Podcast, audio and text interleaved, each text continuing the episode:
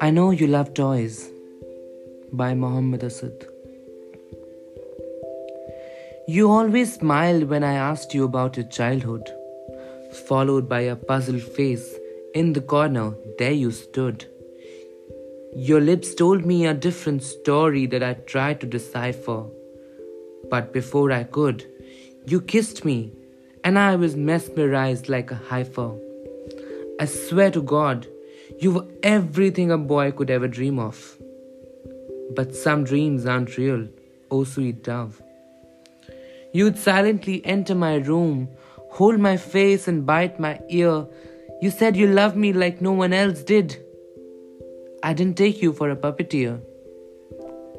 Every moment spent with you was captured in a Polaroid. Little did I know they'd turn out to be my life's biggest voids. You always acted like you cared too much.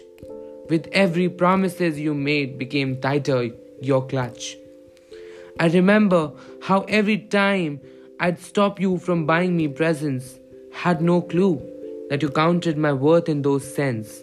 You never told me that you needed a toy. I'd have gifted you one. Well, how could I forget you? You had me, your sweet honey bun.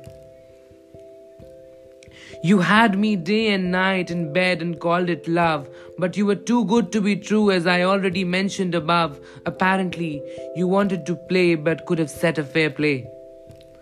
Out of the many lessons I learned, your best one taught me that everything has a price to pay.